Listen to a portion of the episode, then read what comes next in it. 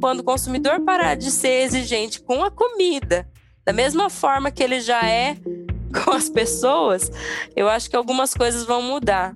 O, talvez o desperdício no campo não seja tão grande se o consumidor não for tão exigente quanto ao padrão estético de tamanho, de formato de um alimento. O que, que tem se a cenoura tiver um formato diferente? Ela não deixa de ser cenoura, ela não deixa de ser nutritiva, ela não, não, não perde em nada só por causa do formato. Olá! Aqui fala Francine Lima, jornalista, consultora e comunicadora especializada em cutucar mentes e provocar reflexões sobre o impacto das escolhas alimentares. E este é o podcast Ética no Prato, uma realização do Sesc Bauru para o Experimenta Comida, Saúde e Cultura 2021. O Experimenta é um projeto do SESC que todo mês de outubro desde 2017 promove a alimentação adequada e saudável e a autonomia nas escolhas alimentares. Em 2021, como ainda estamos enfrentando a pandemia de Covid-19, precisamos manter o distanciamento social para a segurança de todos, as atividades acontecem exclusivamente no ambiente digital. E o podcast Ética no Prato foi criado especialmente para você que, além de vacina no braço, quer comida saudável no prato de todas as pessoas. São três episódios. Em cada episódio, nós vamos conhecer um projeto muito bacana que experimenta caminhos para combater os problemas que enfrentamos em nosso sistema alimentar. Neste episódio que você está ouvindo agora, vamos conhecer uma iniciativa do próprio SESC, o programa Mesa Brasil.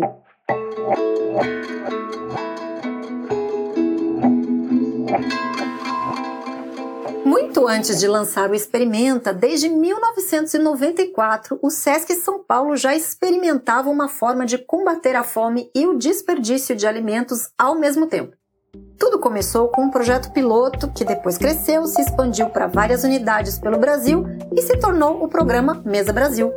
O Mesa é um banco de alimentos com uma logística especial. Como todo banco de alimentos, ele recebe comida doada e repassa para quem não tem dinheiro para comprar comida. A diferença é que o Mesa não tem um depósito onde os doadores possam levar suas doações, mas tem caminhões. Todos os dias, então, de manhã, os caminhões do Mesa percorrem várias cidades do país coletando comida perecível e não perecível para doação. À tarde, os mesmos caminhões vão entregar as doações a quem precisa. Esse sistema é chamado de colheita urbana. A voz que você ouviu no começo deste programa é da Aline Maronese Martins, nutricionista que coordena o Mesa no Sesc Bauru. Desde 2016, é ela quem orienta o trabalho dos motoristas e ajudantes do programa. Escuta só o tipo de drama que a Aline enfrenta todo santo dia.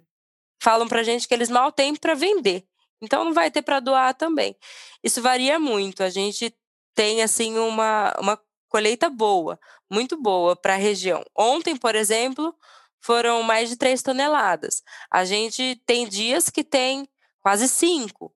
Tem dias que a gente tem menos de mil. Então, é muito variável. Os doadores de quem a Aline está falando são agricultores, permissionários do CEAGESP, supermercados, indústrias, num total de 64 empresas doadoras atualmente. Por isso, 90% dos alimentos doados para o Mesa de Bauru são frutas, verduras e legumes frescos, comida muito saudável e altamente perecível. Como só tem para doar quem tem o suficiente para vender, o sucesso da colheita urbana depende da existência de um excedente. O que, que é o objeto de doação? Aquele alimento que perdeu valor comercial por algum motivo, ou um excedente, excedente de produção, ou um alimento que teve uma maturação antes do que foi previsto.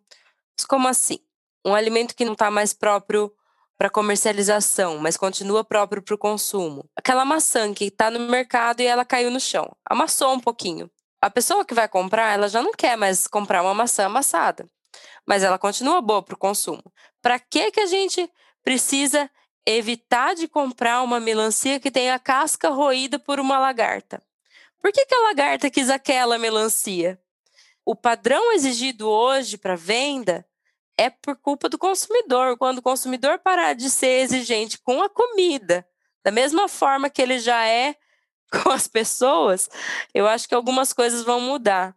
O, talvez o desperdício no campo não seja tão grande se o consumidor não for tão exigente quanto ao padrão estético de tamanho, de formato de um alimento. O que, que tem se a cenoura tiver um formato diferente? Ela não deixa de ser cenoura, ela não deixa de ser nutritiva, ela não, não, não perde em nada só por causa do formato. Lembra que eu falei que o Mesa combate a fome e o desperdício de alimentos ao mesmo tempo? Então, de um lado, a colheita urbana evita que toda essa comida boa para o consumo vá para o lixo. De outro lado, ajuda a matar ou pelo menos diminuir a fome de quem não tem dinheiro para comprar os alimentos bonitos do mercado. Quem recebe como doação esses alimentos imperfeitos e ainda muito nutritivos são 121 instituições assistenciais de Bauru e mais 10 cidades da região. A maioria das instituições, elas não, não tem recurso suficiente, elas matam um leão por dia. O pré-requisito para receber doação é que ela seja sem fins lucrativos, que ela seja ONG. É, então, a gente tem desde creches, de projetos de contraturno escolar, asilos, é, abrigos para idosos, abrigos para crianças, temos hospitais, então, são as mais diversas instituições. Até antes da pandemia, as doações elas precisavam ser consumidas dentro das instituições. Elas, elas eram destinadas a complementar a refeição que já era produzida dentro das, das instituições sociais. Então, a gente nunca faz uma entrega para pessoa física, até para a gente ter um controle de para onde que vai, começo, meio e fim, a gente prestar conta para o doador de quais instituições receberam aquela doação, visando realmente a, a transparência e a seriedade do programa. A gente tem instituição de 10, 15 pessoas, que são os casos dos abrigos, e a gente tem instituições como a PAI Bauru, que tem mais de mil pessoas atendidas. Então, varia muito. É, o que causou uma grande mudança no número de atendidos foi a chegada da pandemia. Com todas essas instituições fechadas para o público, uma vez que não podia ter aula, não podia ter aglomeração, o mundo ficou online durante esse tempo, é, as instituições pararam de receber as pessoas. E aí não justificava a nossa antiga regra de complementar a refeição na instituição, já que a instituição não estava mais preparando refeições. Então, nesse momento, o Mesa decidiu abrir algumas exceções e uma delas foi justamente essa. A doação passou a ser encaminhada pela instituição para as famílias dos atendidos. E isso multiplicou muito o número de pessoas atendidas. Se eu considerar uma instituição de 100 crianças, uma creche, a doação que antes complementava a refeição de 100 crianças passou aí para famílias de 100 crianças. Considerando uma família de 4, 5 pessoas, a gente passa a falar de 100 para 400, 500 pessoas. E quando a gente multiplica isso por todas as instituições atendidas, pelas 121 instituições atendidas, a gente está falando de muita gente. A gente está falando aí de quase 80 mil pessoas. Então, assim, mudou drasticamente aí o, o número de pessoas atendidas considerando ainda que essas 80 mil pessoas, esse monte de gente, está passando por uma situação de dificuldade, o que agrava um pouco mais ainda a, a situação do número de pessoas. São 80 mil pessoas que estão passando por dificuldade, situação de vulnerabilidade social realmente. Isso que a Aline relata não está acontecendo apenas na região de Bauru.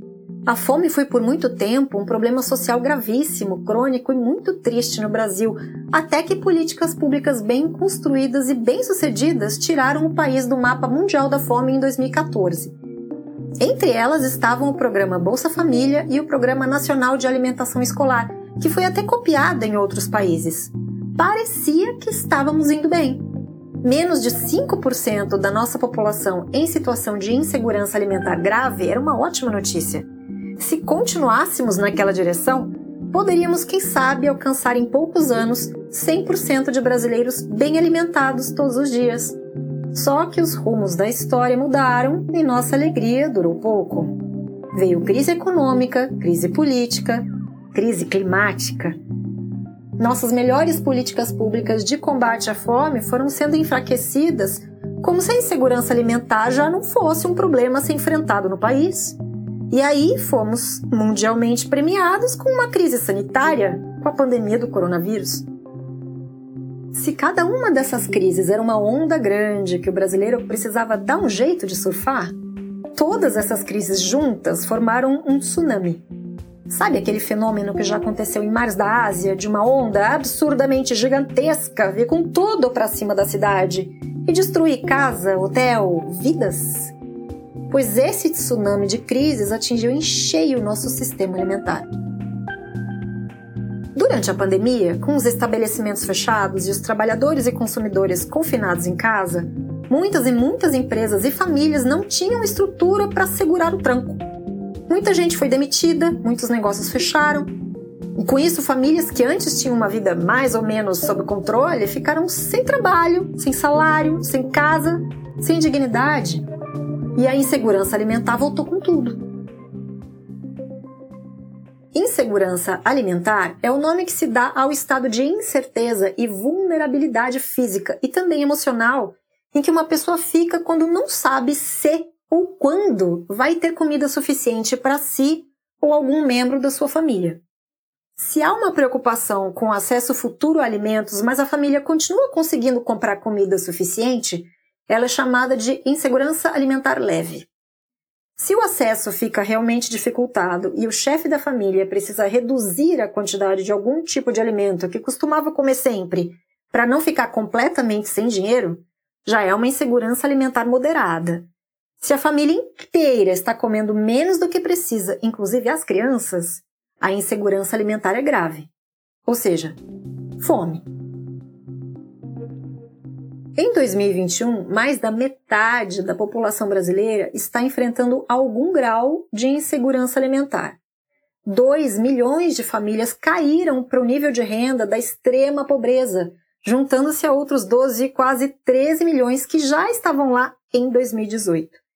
São mais de 14 milhões de famílias, não são indivíduos, são famílias, multiplica aí, tentando sobreviver com no máximo 89 reais por mês.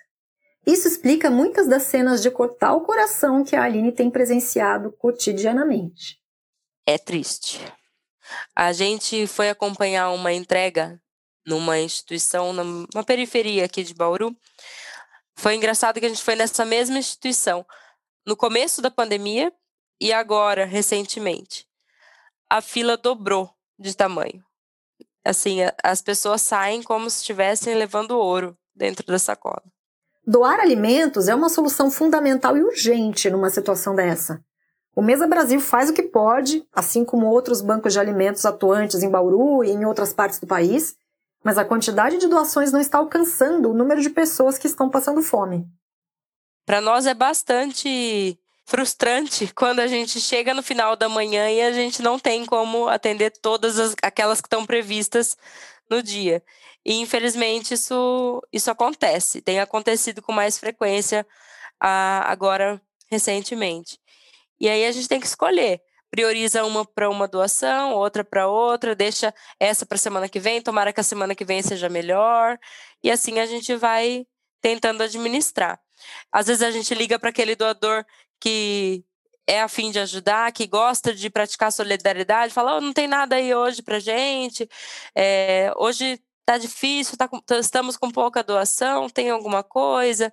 Então a gente vai fazendo esse, essa conversa, tendo essa relação bem próxima com eles e temos conseguido uma quantidade razoável mas a, sensação que a gente tem é que é enxugar gelo. A gente nunca vai conseguir atender todo mundo da forma que precisava. A quantidade que a gente teria que ter de doação é infinitamente maior para a gente dar conta da, de todas essas famílias. Tanto é que hoje em dia não se cadastra mais instituição, não conseguimos cadastrar mais ninguém, porque a gente não dá conta de atender os já cadastrados. A gente antes conseguia atender semanalmente todas as instituições, hoje a gente atende a cada 15 dias e nunca dá para atender todo mundo. É, uma instituição de mil, nem mil, vamos pegar uma instituição menor, uma instituição de 100, vamos pegar a mesma de 100, que tem 500 pessoas para atender, se a gente mandar é, 200, 300 quilos de alimento lá, não dá para atender todo mundo. Pensando que vai pelo menos 5, 10 quilos de hortifruti para cada família, dá para atender só uma parcela. Então, a cada semana que a gente vai, a cada 15 dias que eles recebem, essa instituição propriamente dita recebe, eles vão atender uma parcela de famílias.